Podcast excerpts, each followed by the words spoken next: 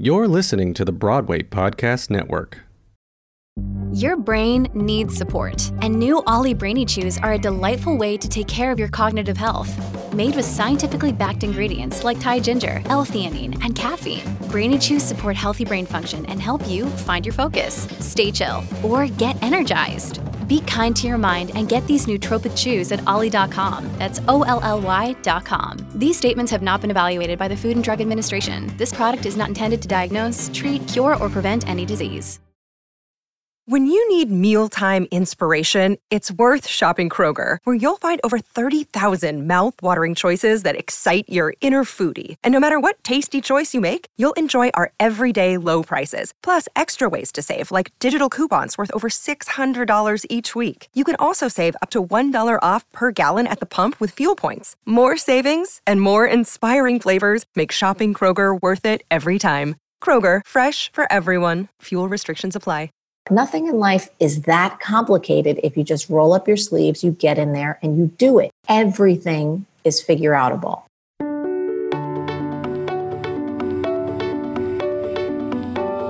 Hey, it's Tony Howell, and I want to welcome you to season two of Conversations with Changemakers. This is our opportunity to seek practical ways that we as artists can use our gifts to change the world. I am so excited today to welcome Marie Forleo, number one New York Times bestselling author of her newest book, Everything is Figure. She was named by Oprah as a thought leader for the next generation, and I will tell you, she is a modern day pioneer woman. Literally paved the way for artists and creative entrepreneurs around the world to create a business and life they love.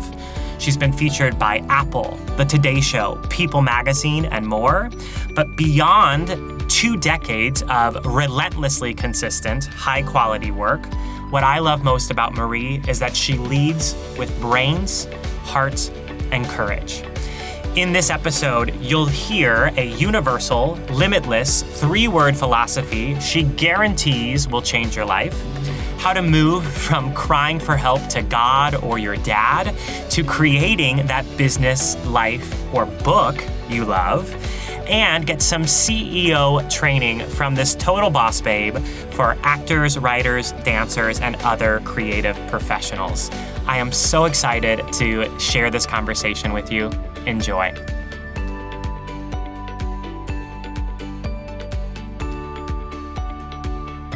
Marie Forleo. That is my best uh, Oprah voice. Thank you so much for being here on the podcast. Oh, Tony, thank you so much for having me. It's a true pleasure. So, I want to start by congratulating you on your number one New York Times best selling book, everything is figure outable.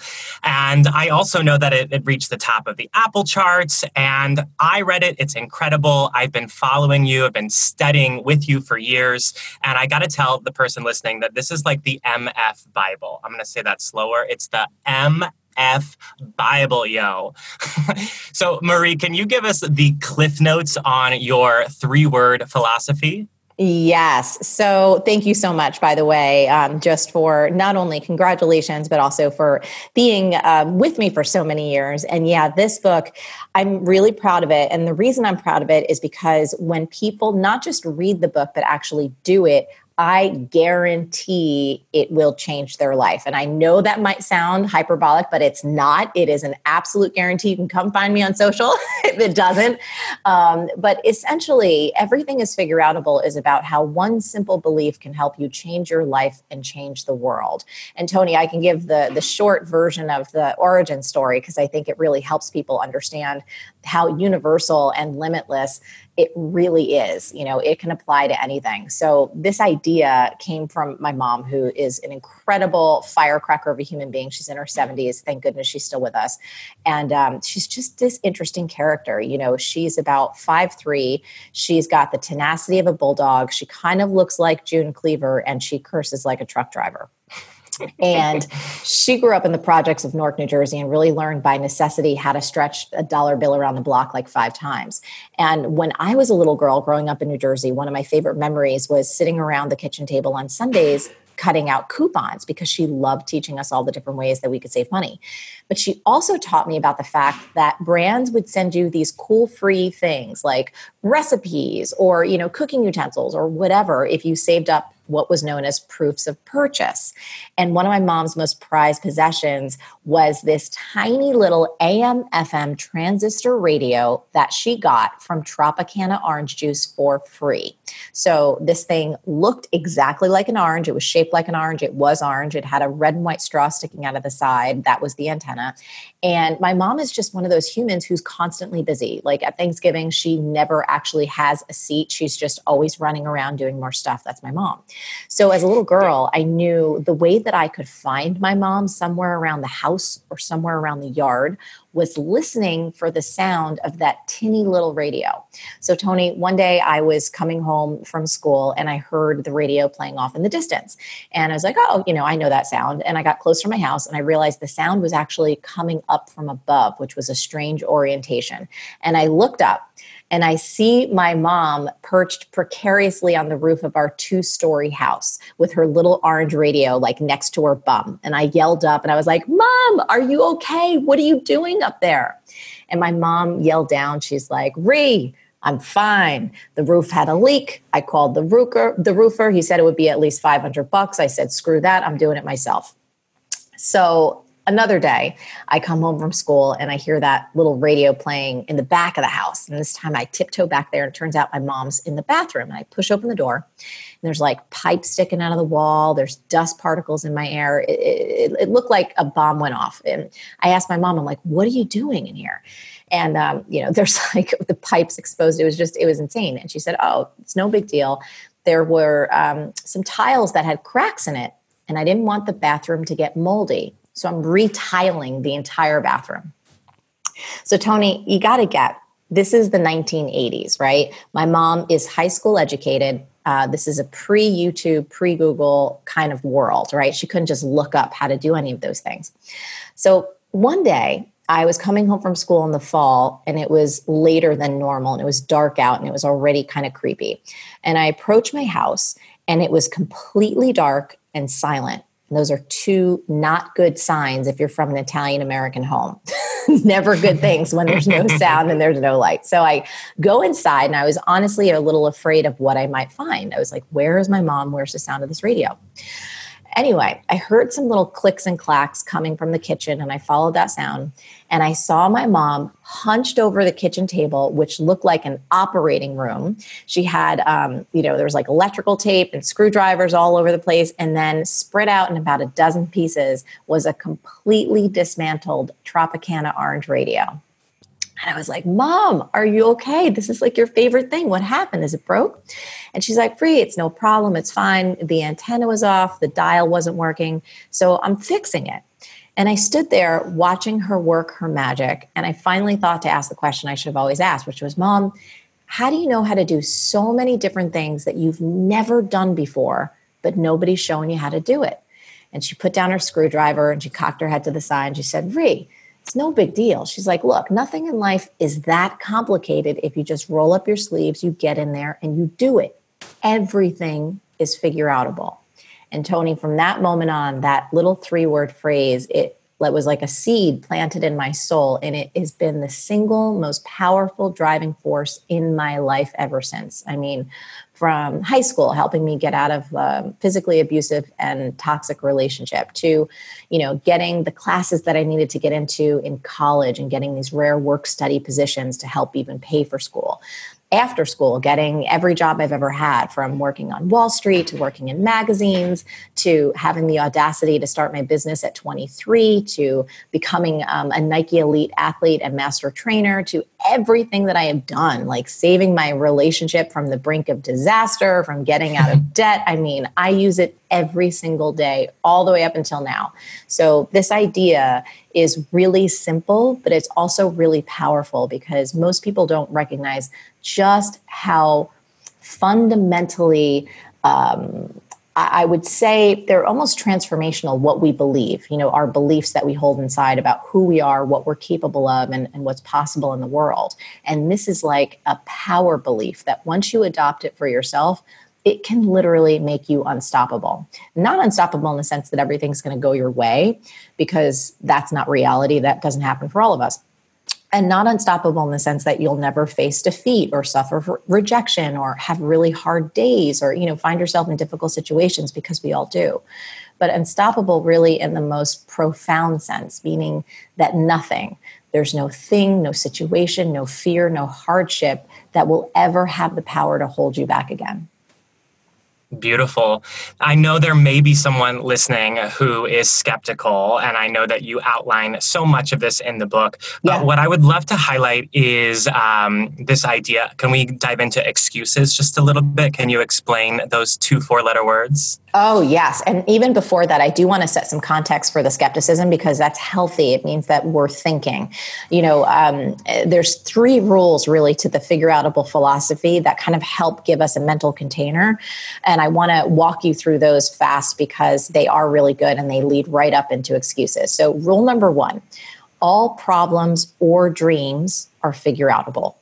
Rule number two if a problem isn't figure outable, it isn't really a problem, it's a fact of life or law of nature, like death, gravity, taxes.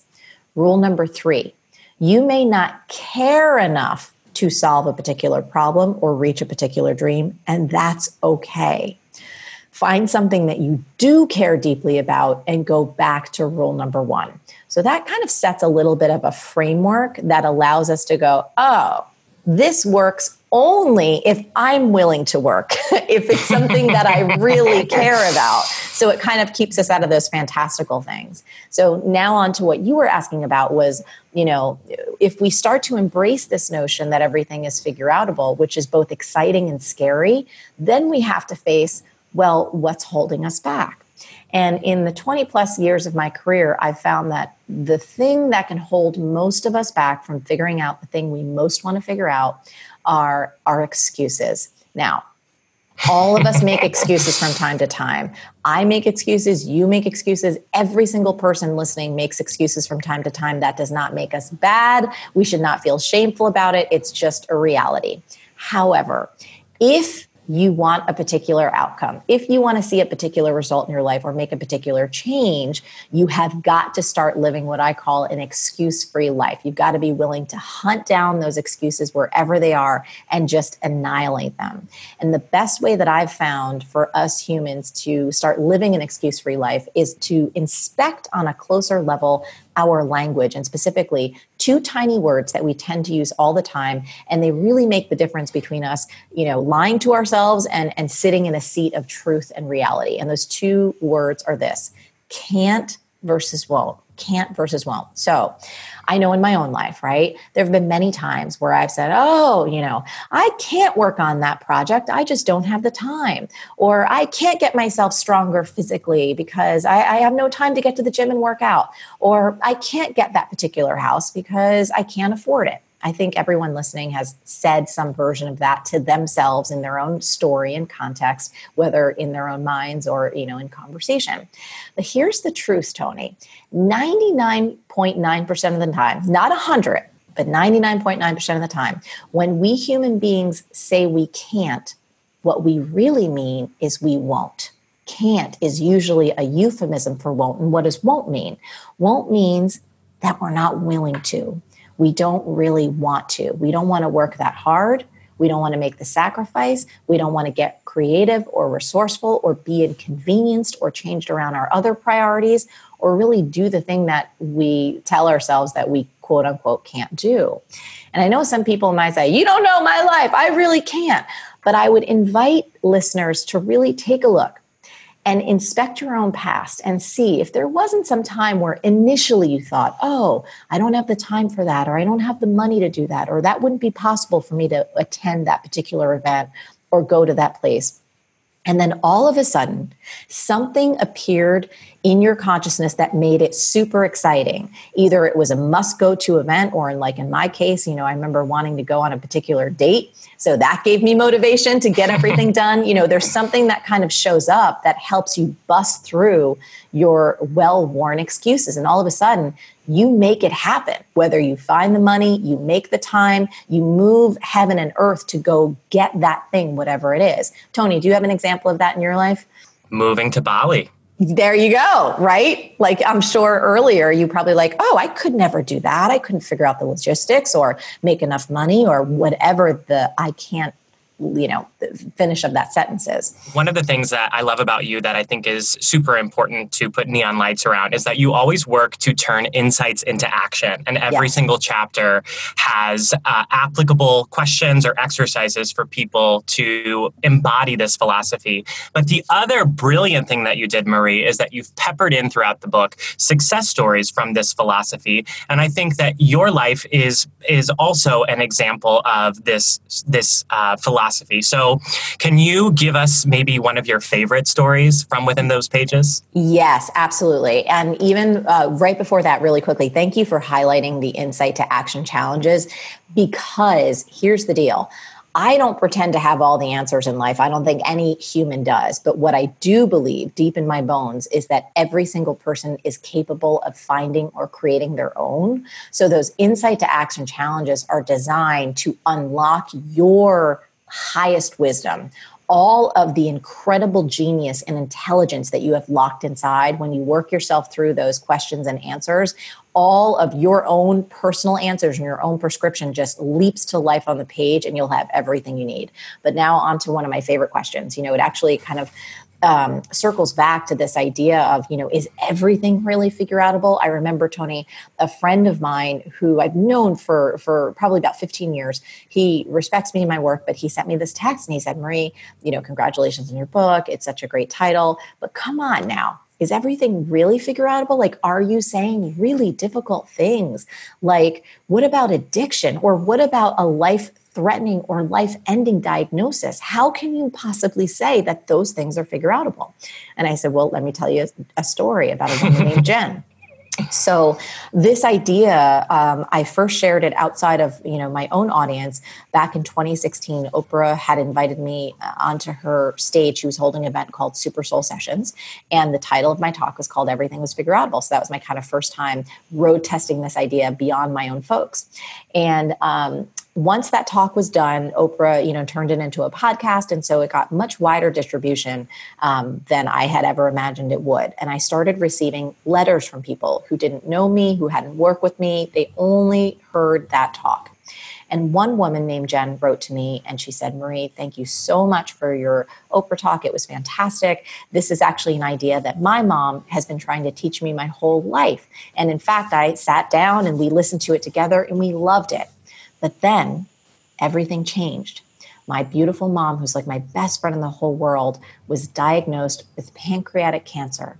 And suddenly nothing seemed figure outable. But she said, when I stepped back and looked more deeply at the situation, here's what I discovered. I could figure out how to get foods that my mom could actually tolerate I could figure out how to find medical equipment um, for my mom who lived in a rural area. And this is the thing I could figure out how to make sure that my mom had the nursing care that she needed so that she could spend her last days, and in fact, her last five weeks on this planet being exactly where she wanted to be, which was in her own home. So Jen finished up and said, Thank you so much for sharing this simple idea that made such a huge difference to two women living on the other side of the world. She was from New Zealand. And she said, I can honestly say without a doubt that yes, everything really is figure outable. And if Jen could use this philosophy to find strength and innovation and to find a sense of peace and connection, you know, in, in one of the most difficult situations in her entire life, I think this phrase can help any of us. I know that Everything is Figure Outable is your second book. And yes. I, a lot of my listeners, clients, readers, they want to put their own books out in the world. So I want to highlight your first book called yes. Make Every Man Want You. Yep. Um, I want to give the full title How to Be So Irresistible You're ba- You'll Barely Keep from Dating Yourself. And Marie, I know that you wrote that first as an ebook and then you initially took it off the shelf, self published, and then later you got it picked up by McGraw Hill and now it's available in 16 languages. So, for the listener who wants to put out their first book and bouncing off this mantra that everything is figure outable, what's your advice to her? Well, I would say one is to really uh, think through, you know, who your ideal reader is. Who is this book for? You know, why are you writing this book? Um, where does it fit into kind of your uh, career portfolio? One of the things I always like to tell first time authors is do not expect to get rich off a book, right? A book is often a big business card. So you really have to believe in the message. You really have to believe in the difference that you want to make with that particular book. And then I'd say, from a practical standpoint, um, there's a couple things to keep in mind. One is that it's really important to build your platform meaning to build your audience. So if there are folks that you engage with, you know, and you communicate with them through email, um, you have folks that you engage with through social media, the more that you can continue to nurture and build your audience alongside writing the best book that you can possibly write, those two things I think are really, really essential. Um, and I think consistently coming back to the why, you know, what is the why behind why you want to write this book? I think that's important, Tony. And, and the reason it's important is because it's incredibly hard work right? Mm-hmm. And there's mm-hmm. not a lot of financial ROI, at least in the beginning. Now, that doesn't mean it's not possible. I mean, look at J.K. Um, Rowling, right? She's like the first female billionaire, and there's so many other Stephen King. There's lots of other examples of of creative humans that have done well financially, regardless of what you think of who they are or their work or whatever. We have examples of, people who have knocked it out of the park with their books. But I think I would be remiss to say, you know, with your first book that that's going to happen. that's like the exception, not the rule. So really ask yourself why you want to write the book. Get super clear on who your ideal reader is. The more focused that can be, the better. And then continue to build your platform along with crafting the best book you possibly can. Thank you for that. Marie, you know that I love you, but I, what I want to highlight here for a moment for the reader is if anyone's falling into comparison, I want to share a little bit. I'll let you share a little bit about yeah. your journey. Um, but one of the things that you teach is to create a business and life you love, and I'm living it right now. Yes, um, you are. Yes, yes you honey. are. Congratulations. My goodness. Thank you. So, can you give us uh, your full career path from graduating as valedictorian to some of the crises along the way to where you are now? Oh, yeah. I mean, so first of all, you know, I've been doing this for 20 years. So, it, you know, a lot of people like, where did Marie come from? She came overnight. And it was like, no, actually not. I've been doing this a really long time. So, when I graduated from school, uh, my first gig was on Wall Street on the floor of the New York Stock Exchange.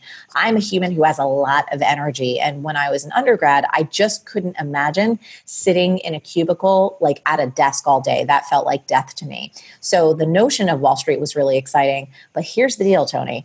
Uh, once I got there, I was super grateful to have a job. Um, I'm the first in my family to go to college. So having a job on Wall Street was like, whoa, this is amazing. I have health care, I have a steady paycheck.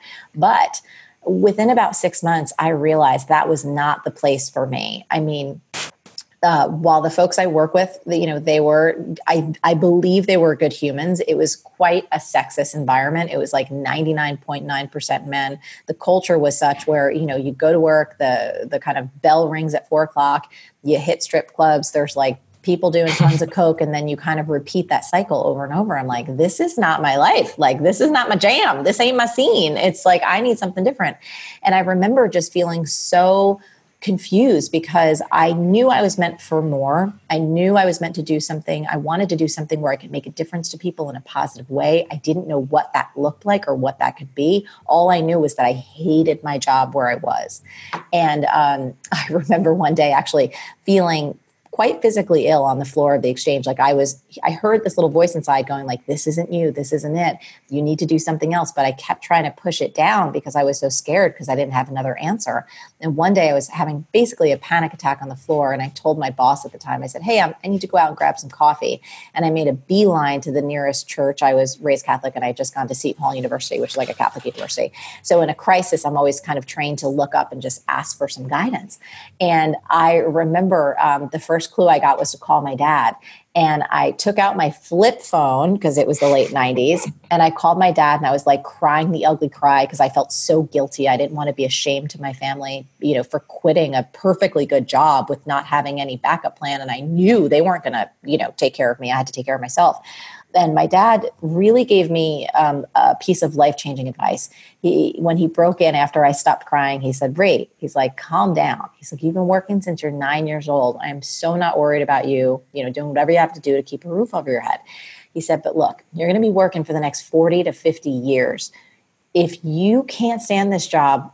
As much as you're, you know, it's making you sick right now, you have got to leave and find something that you love keep searching and searching until you find something that you're so passionate about that you find so engaging that's really fun for you because then you're never going to feel like you work a day in your life.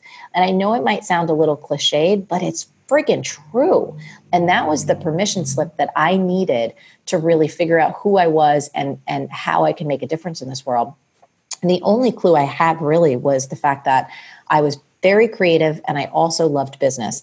And the first thought that came to my mind, I was like, well, maybe magazine publishing would be a good uh, industry for me because there's both, you know, the advertising side, the business side, and there's also the editorial, the creative. And so I landed um, myself a job as an ad assistant um, with Gourmet Magazine, which was great because I'm I'm a girl who loves food, and I had my desk right next to the test, test kitchen, so I used to get snacks all the time, and that was awesome. But Tony, you know, it was like six months into that job, and those same little voices inside of me came back, like Marie, this isn't you, this isn't what you're meant to do, this isn't who you're meant to be. You got to go find something else. And I was starting to feel panicked because I'm like, how was I the valedictorian of my class? I have some level of intelligence. I'm a really hard worker, but I keep failing at being employed. Like I can't stand these jobs and I didn't know what else to do. And then I stepped back and thought, well, maybe I'm still too heavily involved in numbers. You know, Wall Street was all numbers, being on the ad sales side of a magazine, that's a lot of numbers. So I said, maybe I should go on my more creative side. Maybe I should get, you know, a gig in the editorial department of a different magazine. So I went to HR, you know, put in my request and waited a few months, and eventually they placed me over at Mademoiselle. And I was a fashion assistant in the editorial side of the magazine. I was like, okay, this has got to be it, right? I'm working with designers, going to shows, helping with layouts. Like it's all really creative. This is exciting. This is fun. And for the first few months, it was. But then, Tony, those voices came back, those little Haunting. whispers very haunting. And at this point, I felt like I was broken. I really did. I thought I might have some type of cognitive disorder or attention disorder, which actually I do. I have ADHD, but I just couldn't figure out. I was like, am I just like a commitment phobe? Like, am I just a loser? I have commitment issue. What's going on here?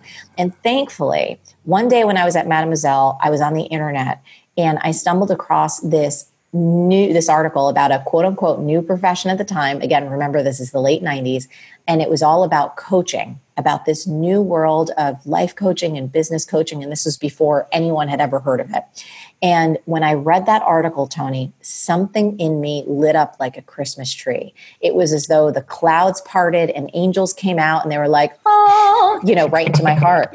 But here's the deal I was like 23 years old. So the logical part of my mind was like, are you crazy? This is nuts. Who would ever hire a 23 year old life coach? You're in debt. You can't seem to hold a job down. This is absolutely the stupidest thing I've ever heard of. Don't do this. This is awful. You're going to be the laughing stock of your family. And yet, the deeper part of me was so excited about it. Like something in my soul lit up, even though it didn't make sense. And then I got a fateful call from the HR department. Um, they had a promotion for me. It was at Vogue. So there was my fork in the road. Do I stay on the safe corporate path, take this promotion, which was more money, even more prestige, you know, keep the healthcare, have a respectable career, or quit and try and figure out how to do this weird coaching thing that no one had ever heard of, that I was even skeptical of, but that just quote unquote felt right. so I quit my job at the magazines. I did not accept the promotion. And I went back to doing what I did to put myself through college, which was bartending and waiting tables. And I started my coaching business in the day. And that was like 20 years ago. That's that's beautiful. We got to hear some singing. Yes. so now I want to highlight some dancing if we can. Yes. One of the things that I love about you is at the age of fill in the blank for me, 20, 25. 25, you decided I want to be a dancer. Yes. And uh, can you talk about going to BDC? yes, 100%. So, just for some context, you know, I when I started my coaching practice, I was absolutely committed because I was so insecure about my age. I had no idea what the hell I was doing. So, my commitment was to be the best coach that I could possibly be. So, I worked with people for free and I was so committed to doing the work myself. So, all of the work that I was getting, and I had signed up for this three year coach training program just to fill in that blank. So, all of the work that I was doing for my training program, I would actually apply that to myself. And over the next like three years of, of starting to build this coach coaching practice and doing all this personal development work, I was like, oh my goodness, I don't just want to be a coach. I have this other dream. I'd always loved dance, I'd always loved music, but I'd never taken a dance class in my life, Tony. I had like the most I had done was make up little dances with my best friends and do choreography in my bedroom. Like that was the extent of my training. And um, so at 25, which most, I'm sure most of your listeners, of course, know this, it's a little odd to start professionally dancing at 25, right? Most people are getting trained when they're like three or six. And by the time they're in their teens, they're semi professional. And most of them are going on tour by the time they're 18, 19, or 21 or 22. So, this notion of beginning dance as a 25 year old, first of all, was so mortifying, but it was also really real. And um, I did uh, something I write about in the book actually and then we'll talk about that first BDC one. Well, actually, let's talk about the first BDC class. So essentially, I had taken a few classes at Crunch Fitness because that's all I could afford to do at the time, and I still had a membership. And I loved taking hip hop classes. I was like, oh my goodness, this is the coolest thing ever. I was having so much fun. And um, I thought, well, if I really want to give this a go, I should go where the pros go, which is Broadway Dance Center in New York City. And I was terrified. I didn't know what to do, but I had to go for it because this idea was just so utterly compelling to me. And I remember showing up at BDC. I had the dorkiest outfit on. I had no idea about like dance culture or, you know what I mean, how to look cool. And I remember like slinking up to class and seeing the, the dance class that was happening before the one I signed up for, which was Absolute Beginner Jazz. And like all the people inside were at least 10 years younger than me. They were all badasses. They were so talented. They moved so fast, so precisely, so gorgeous. And I remember the next class was my Absolute Beginner class. And I, I walked in and I just I wanted to run out immediately. Like, the, you know, people were stretching on the floor. They clearly knew what they were doing. I like slinked to the back, trying to like be inconspicuous and not have anyone see me. And so I was sitting on, uh, actually standing, and the teacher walked in, and she she didn't look at anyone. Like, she didn't acknowledge anyone. There was no hello, welcome. She just walked right over to the stereo and she you know hit the volume button she hit the music and instantly everyone started stretching in sync and i was like still standing up and i had to sit down and get into the warm up but i will tell you this tony um, I was so afraid to take that class because I was terrified that I would just have like two left feet, that I would bump into everyone and invade their space and get kicked out of class. But the moment I sat down and started stretching and that bass beat started thumping, I literally began to weep, to weep. Like I was crying because it felt so good and so right, even though I didn't know what the hell was going on. And thank God I have long hair so I could kind of, you know, cover my ugly cry. And so no one would see and go, like, what is this freak doing in the back? But it was such a moment for me because I feel like my body was saying, yes, you're finally listening. Like you're finally listening. And uh, that was actually the beginning of a, a fantastic adventure where I wound up, um, you know, training as much as I could, but eventually became a Nike Elite dance athlete and master trainer and did like, you know, four fitness videos and traveled around the world with Nike and some other companies teaching dance and fitness um, for years. And it was amazing.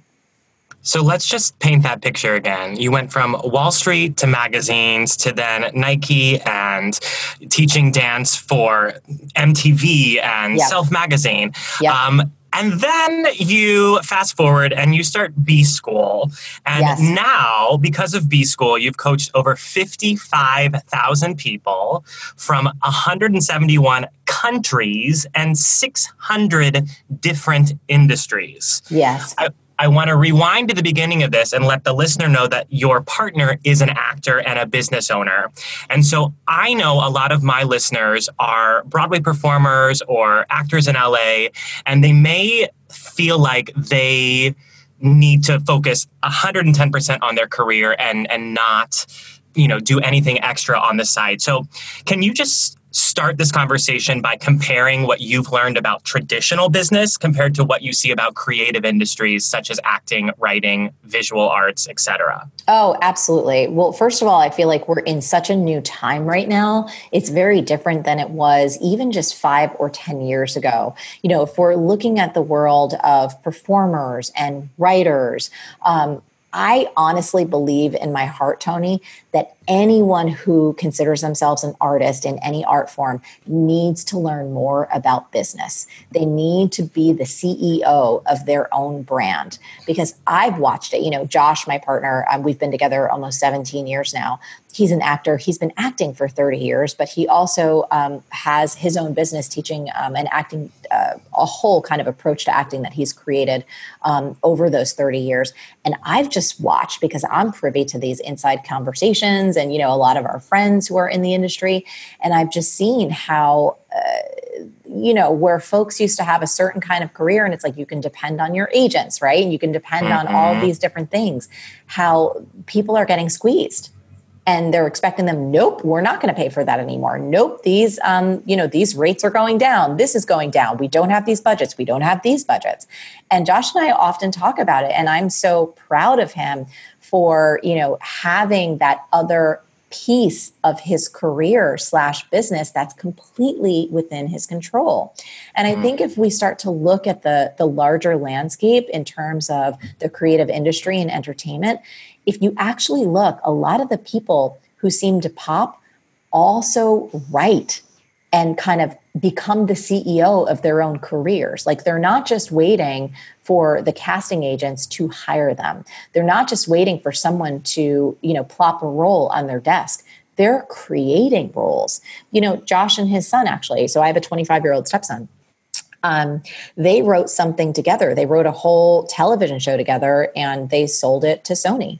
So, you know, yes. So it's like, but I, I say that because I'm one of the biggest champions in my own household of for Josh and for any of our you know, friends who are in the industry of like, no, write your own material, do something. If there's an, another kind of side business that you want to create as well, absolutely do it. I mean, I know, you know, whatever you think about her as a human being, if you think about Gwyneth Paltrow, or you start to look at some, even if you look outside of entertainment per se, Tony, and you start to look at some athletes as well, you'll notice a lot of them are also becoming entrepreneurs.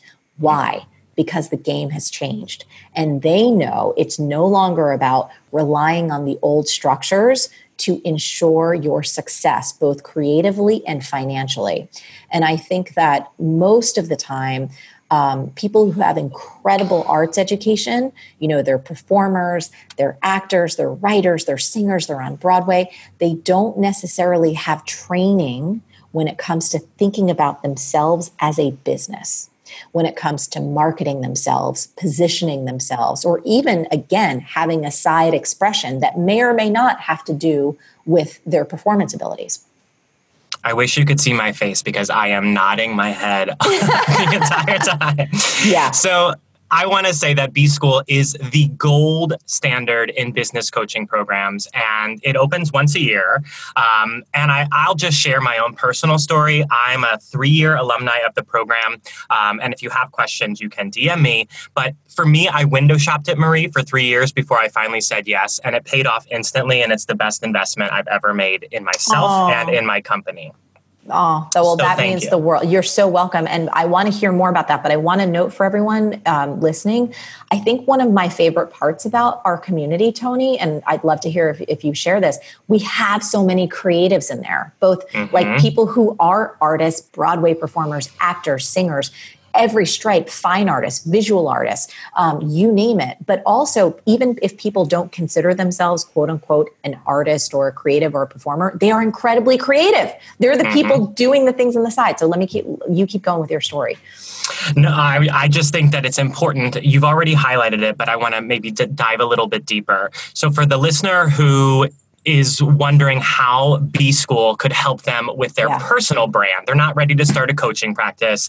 They they really want to go full tilt boogie woogie on acting or singing. Um, can you share maybe one or two insights from your career or within that program for what some might call self promotion or selling themselves, marketing? Yeah.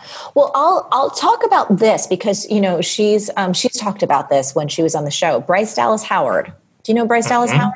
Yeah. So she's a B School alum, and um, she signed up for the program not because she wanted to start some business on the side, but because she just felt for herself that she wasn't taking full ownership of her career, if that makes any kind of sense. There were things that she wanted to step into, like to really own herself as a director, to own herself and what she could contribute to the industry in just a new level. And she just wasn't feeling how the pieces would fit together for her. It was just feeling like a fog.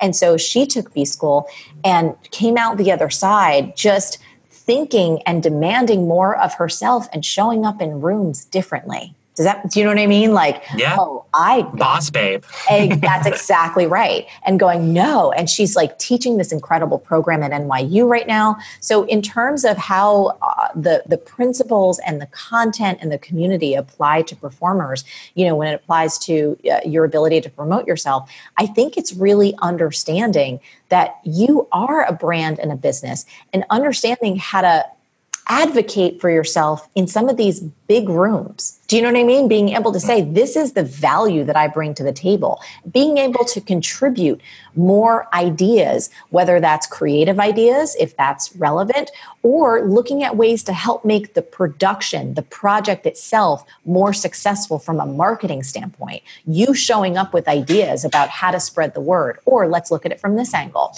You even taking care to develop your fan base to engage your audience so they actually care about the projects that you're engaged in. There's so many creative ways to use the ideas, the principles, the strategies that we teach in B School for your career. It's not going to be cookie cutter, right? Because nothing ever is. And I, I don't think those things work, by the way. But everything that we teach can be used by a performer to take yourself to that next level, to start seeing yourself as the star that you really are, but not just doing it internally, being able to speak, message, and show up that way externally as well. Amen. Package that product. That's right. All right. So there might be someone who's now skeptical about this who says, okay, Marie, but that's fine. But like, I have a nine year old and I am running around doing too many things. Um, I, I just don't have the time to sign up for this. So, what I want to hear is how do you, Marie MF Forleo, take care of the Marie Forleo um, to make it all happen? Like, how can they figure this out to make it yeah, happen? Yeah, 100%. So, okay, I'll answer that on two levels. One, you know, I, one of my favorite stories is from a woman named Michelle who took B school. She had six kids under the age of 16 when she did B school. She started off with a hobby. And within, I think it was two years, her business that again started off as a hobby, wasn't making her any money, was generating over $200,000 a year when she had six kids under 16. And she's always the first one to say, look, if I could do it with those kind of constraints, anybody can do it. And we have, we have a lot of stories like that. We have a lot of parents, single parents. We have a lot of people with uh, extremely high levels of responsibility in terms of their home lives. One of the best things about B School is once you become a B schooler, you are a B schooler for life. So it's not like you pay for this and then all of a sudden we kick you out. You can take the program in your own time. You can come back and take it every single year for free. So we've got your back. So there's no time limit, all that good stuff. So that's that perspective. But for me, how I personally take care of myself, I'll tell you, Tony, my secret to fitting it all in is that I don't. Here's what I mean by that. I am very, very clear for myself at this stage and season of my life what's important and what's not. I have no interest in being everywhere and doing everything and running myself ragged. My health and my happiness are so important to me because when I take care of me, I'm clear, Tony, that I am my most important asset in my business and in my life. And so if I take really good care of me, I have so much more to give to my family. I have so much more to give to my team. I have so much more to give to my students and to my audience. So I'm just hyper conscious of not letting bullshit into my life. That's in the form of scrolling emails, you know, social media, drama, um, saying yes to things that I really have no interest in, um, allowing myself to indulge in things like overwhelm or guilt or feeling bad. It's like, no, honey, I ain't got no time for any of that. This life is way too short. There are things that I enjoy and there are things that are important to me. And so I'm constantly just pruning and keeping an aware, watchful eye to not try and do it all or try and be superwoman. I, a superwoman. I just try and do what's most important to me so I can ignore the rest thank you for taking such good care of yourself and then mm. subsequently millions of others. Um, next question comes up a lot in my audience. So I want to ask you, as the public figure that you are, and this idea of self care, how do you balance personal and professional, or what is private and what goes public on the internet? Yeah. So for me, I think, uh, you know, if I'm excited about something or I feel really just like there's something happening in my own life that I find valuable, like I'm learning it or it's it's a wonderful exploration and it has to just do with me, I'm happy to share it, right? If there's ever something happening in my relationship or an experience that has happened with either someone on my team or with Josh or someone I'm close to and I want to talk about it, I always ask for their permission um, same thing goes, you know, if I'm out and about with Josh or I'm out and about with any friends and I want to take a picture, I actually ask people, um, are they okay with it? And I think on a deeper level, I just don't feel compelled to constantly have my phone out 24 7 like if, does that make sense so it's yeah. not like you know I, have I've been around people and I honor everyone else's tastes and everyone else's desire. You know, for some people, them being on their phone 24 7 and sharing everything about their life, that feels really good to them. It just doesn't feel good to me. And honestly, I just, it's a lot of time. Um, so I, I just, I have good instincts, I would say. And um, I just don't think that sharing, like oversharing, I don't think it's brave necessarily to to put your entire life out there. And I don't think it's brave to tell other people's stories that you don't have permission to tell. Let's look at the wisdom that you've garnered now and look back and speak to Marie, who's just graduated from Seton College. And here's the fun surprise, Marie, if you're open to it. Yes. What, what, would you say to that young valedictorian? But can you go all Jersey Marie on her and let her have it? Oh my God. I would, okay. Yes, yes, yes. I would say, girl, first of all, you got great hair. You need to have so much fun. Stop worrying about what the hell to call yourself and just do the goddamn work. Do the work, have the fun, dance as much as humanly possible. Don't wait till you're 25. Start at least at like 23. Just like go out there and do it and trust it's all going to turn out perfectly amazing. That's gold. Um, so now looking forward, Marie, with the crazy world that we live in. I'm, I might get emotional because I'm so lost in like what we can do. Yes. And this podcast is is one initiative of just like talking to change makers of how we can use our gifts to make a difference. Yes. So uh, you are a living embodiment of that, consciously using your special gifts to make change in the world. But my question for you is what change would you like to see in the world today? If you could ma- wave your magic wand and make that happen, what would you like to see? I, there's a few actually. Um, one is just straight up kindness. Kindness, kindness, kindness. I feel like if people stayed connected to their hearts and understood that everyone has a battle, everyone has a struggle, and to strive to step into other people's shoes to see where they're coming from before you judge them, even people who you disagree with vehemently, I think that would make our world such a better place Two is ending corruption. One of the things that makes me, like, it's really two things actually corruption and inequality. Like the income inequality in our world is absolutely heartbreaking and it's continuing to grow. And it stems from really bad public policy, like horrible public policy that was put into place 10, 20 years ago. That coupled with corruption, and I'll just say that, you know, in, in our particular, in, in the US where, where I live, um, it, is just horrible. And it's not a right thing or a left thing. It has not to do because there's guilt on all sides. But I think rooting out that corruption and setting up our society so that everyone has a chance to thrive, so that our public policies are not rooted in a bottom line of corporations. But I think um, a dear friend of mine, Marianne Williamson, who happens to be a presidential candidate, she speaks brilliantly into this about regaining our moral compass and reconnecting to our sense of what is right and what will help people thrive. Those, you know, in, in addition to kindness, those are the changes that I really want to see in the world. And, and hopefully we can start to get there as more people um, get interested in what our public policies are and then get out there and vote. Yes, make change. Little yes. by little, we can do it. Yes. Uh, I'm going to squeeze in one extra question. Yes. You and Simon Sinek both call yourself unshakable optimists. So, can for anyone who feels defeated by what's happening right now, can you just sort of tell us what this uh, philosophy is about becoming an optimist? Oh, absolutely. Well, first of all, um, being an optimist isn't about being a Pollyanna and it isn't about wearing rose colored glasses. Uh, quite the opposite. It's about looking at what is and then envisioning a better possibility and working towards that possibility. So, being an unshakable optimist to me is all about going, okay, it kind of comes back to everything is figure outable that no matter what problem we may face individually or collectively, that we can figure this out, that we can make it better, and that if we work together, we are absolutely going to overcome it.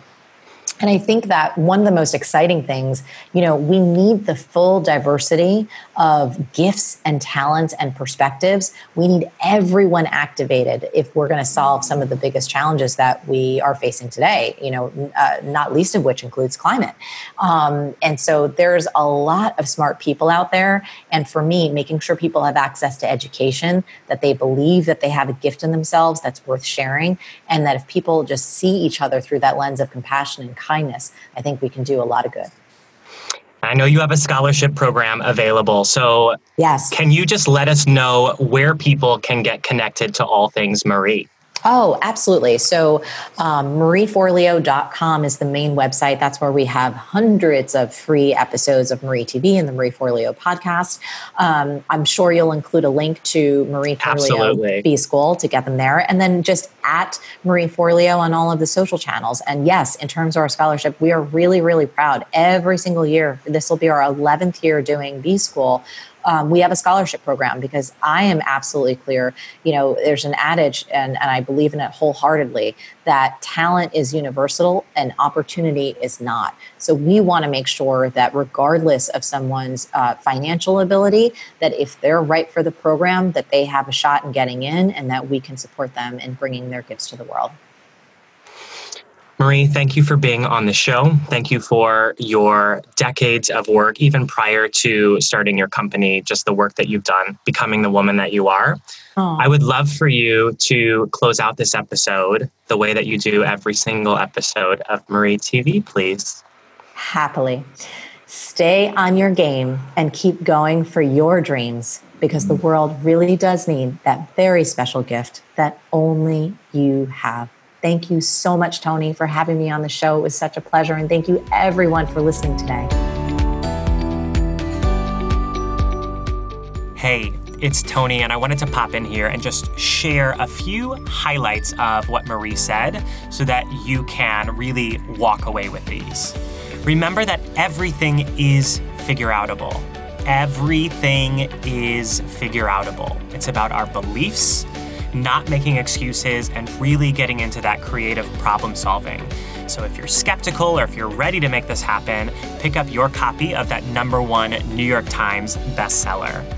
One way that I want to highlight that Marie shared this is that she started a professional dance career at the age of 25. And now, if you look at her, she's created a digital media empire that spans the globe that honors every single one of her gifts and her passions and her talents. So, what I want to encourage you to do is to start taking full ownership of your gift your career, your presence, and move into that boss babe territory and really own with power what you can contribute to the world. I know for a fact that Marie and I would both love to hear from you. So take a screenshot of this episode right now and share your biggest takeaway or insight with us. Make sure that you tag Marie Forleo or Tony Howell so that we can see it. Now, if you want to hear other episodes with Changemakers, make sure that you subscribe to your podcatcher of choice. And of course, I would love it if you would leave a review with your thoughts. If you want to dive in further with Marie, head over to marieforleo.com. That's where you can buy the book. You can get on the waitlist for B School 2020 or the Copy Cure, and definitely dive into that juicy content on Marie TV and the Marie Forleo podcast. Of course, I would love it if you'd hop over to tonyhowell.me. I have a digital wellness quiz for you to take to get your score of where you are in your personal online presence. And if you take that quiz, my team will email you a personal recommendation of what you should watch, listen to, read, or download to improve that score. So, thank you so much for listening to Conversations with Changemakers. And now I want to ask you to go out there and use your work to change the world. I hope you and I get to have a conversation very soon.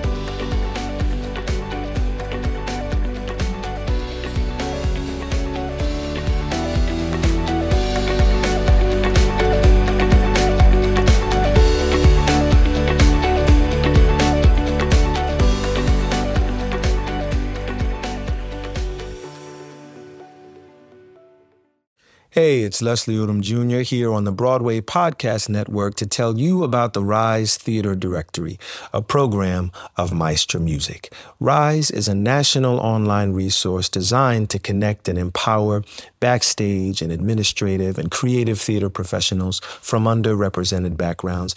If you work or aspire to work in the theater community, this can help you find your next project. And if you hire theater professionals, search the Rise Theater Directory to find your next team. Create your profile now and get more information by visiting risetheatre.org. That's theater with an R E R I S E T H E A T R E dot org because only together we rise. Okay, round two. Name something that's not boring. A laundry? Ooh, a book club. Computer solitaire, huh? Ah, oh, sorry, we were looking for Chumba Casino. That's right. ChumbaCasino.com has over 100 casino style games. Join today and play for free for your chance to redeem some serious prizes. ChumbaCasino.com. No purchase necessary. Full prohibited by law. 18 plus terms and conditions apply. See website for details.